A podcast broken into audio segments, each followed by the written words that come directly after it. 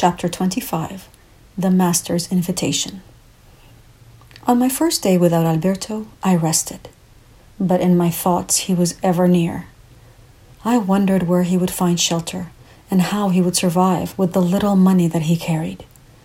I had given him my eagle pendant to wear, the very pendant he had given me so long ago, so that he may carry some of my energy with him. He left me one of his favorite keepsakes, a postcard given him by his mother. I held that card, depicting Mary holding a baby Jesus, and asked her to safeguard his passage. Father Yoso had left early and returned late in the day. As I helped him prepare dinner, he casually said, I would like you to take communion tonight. I had never been offered communion by any priest on this journey, and the one time I had asked for it was rejected on the grounds of not being Catholic. I didn't want to disappoint Father Yoso. I am not prepared to take communion, I confessed slowly, building up to telling him that I wasn't Catholic. Mea culpa, mea culpa, he responded dismissively. There, you're ready. I chuckled at his antics, and before I could say any more, he placed his hands on my shoulders and gazed at me with eyes that were infinitely kind. You are a pilgrim and an angel on a journey of peace, he said. What you are doing is very important. You need to receive God, to be one with Him. No priest had ever described us in that way or tried to minister to anything beyond our physical needs. I felt understood, and my spiritual needs genuinely tended to. I would be honored to receive communion from you, I replied. You will be receiving communion from God, not me, he replied matter of factly. My body tingled. His words felt as a foretelling a promise of something significant about to unfold. Filled with anticipation, I joined Father Yoso for the short walk to the church. A light breeze was blowing off the bay on a night brilliant with stars and whispering of the magical. I followed Father Yoso into the dark church and waited for him to turn on the lights. In the soft glow in which I now stood, my breathing momentarily stopped. High above the altar was a larger than life painting of Jesus from the shoulder up, staring at me, holding out a loaf of bread in one hand and a goblet of wine in the other. I trembled from the intensity of that loving gaze and slid onto the nearest pew. Unable to return that gaze, to receive so much love all at once, I turned away, looking at anything but that painting, those eyes, and fighting the urge to flee and the desire to kneel. You are worthy, I heard whispered in my ear, repeated until I felt tears surfacing. The Nelson Mandela words that I so loved were etched in my mind, but evidently not in my soul.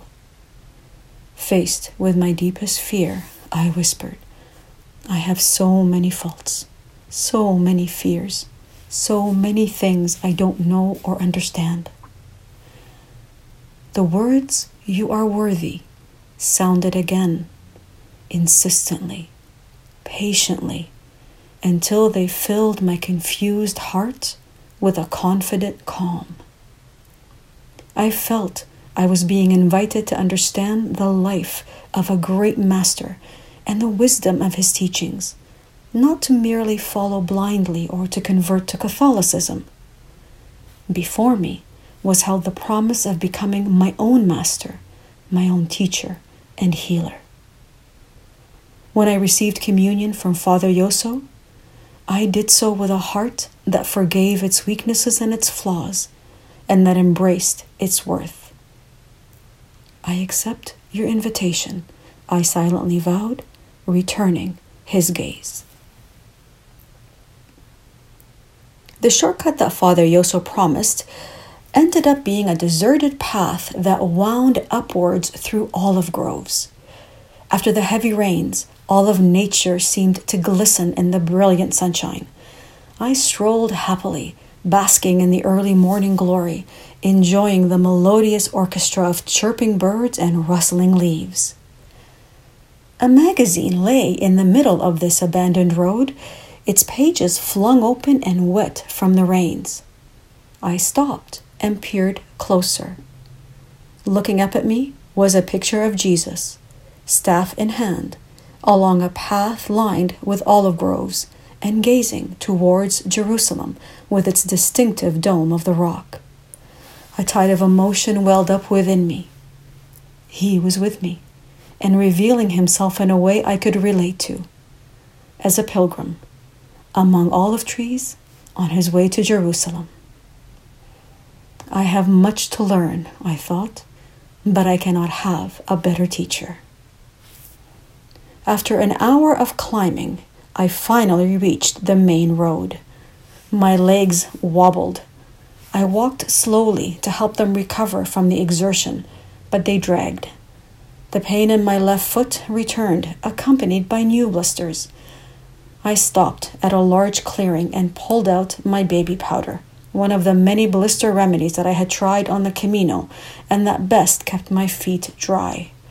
I stretched my legs and baked my feet in the hot sun before putting my socks and my boots back on. The relief was temporary, and I walked with the pain for the rest of the day. I was unafraid, but felt lonely. Even though Alberto and I hardly spoke on the road, it was still comforting to know that he was there. I glanced back often, so accustomed to seeing him there, and having to remind myself that he no longer was. I missed hearing his Spanish accent and his repeated admonition that I was not paying enough attention to the road. To Moni, be careful. I stopped to urinate behind a large stone and recalled how often he chastised me for not taking enough precautions before choosing my spot. I shook my head at the silly things I was remembering and missed him even more. I spent the night in Cesarica, in the home of a priest friend of Father Yoso, and continued the next day to the Capuchin monastery in Karlobag. I was greeted with recognition which surprised me, and was immediately brought to a room where several men sat speaking animatedly. One of them, dressed in dark brown robes, immediately stood and came towards me. He looked to be in his early fifties with salt and pepper beard and hair, and a serious, almost stern demeanor. But when he spoke, I felt nothing but warmth and sincerity. Ah, Monica, he jovially said in Italian, shaking my hand. We have been waiting for you. Alberto was here and told us all about you. Welcome. Please sit. I am Fra Ante, the superior of the monastery. Before I could even ask how Alberto was, Fra Ante asked, How are your feet? Alberto told me they were very bad and that you needed to rest. It is good that you did. You will stay here a few days because the road ahead is very difficult. I managed to squeak out a thank you through my stunned surprise. I was introduced to the remaining group and invited to dine with them. Their hospitality and attentiveness reminded me of their Italian neighbors, and from their insistence that I eat, I knew I would not go hungry here either.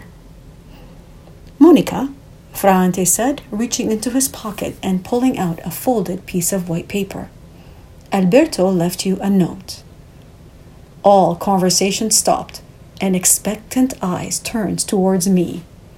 I eagerly took the note and silently read it. Animo Saracena. Yesterday, crows along my way and a large eagle in a special place. I also saw your name written in the sea. All is going well. Your angels walk with me, and the mine walk with you.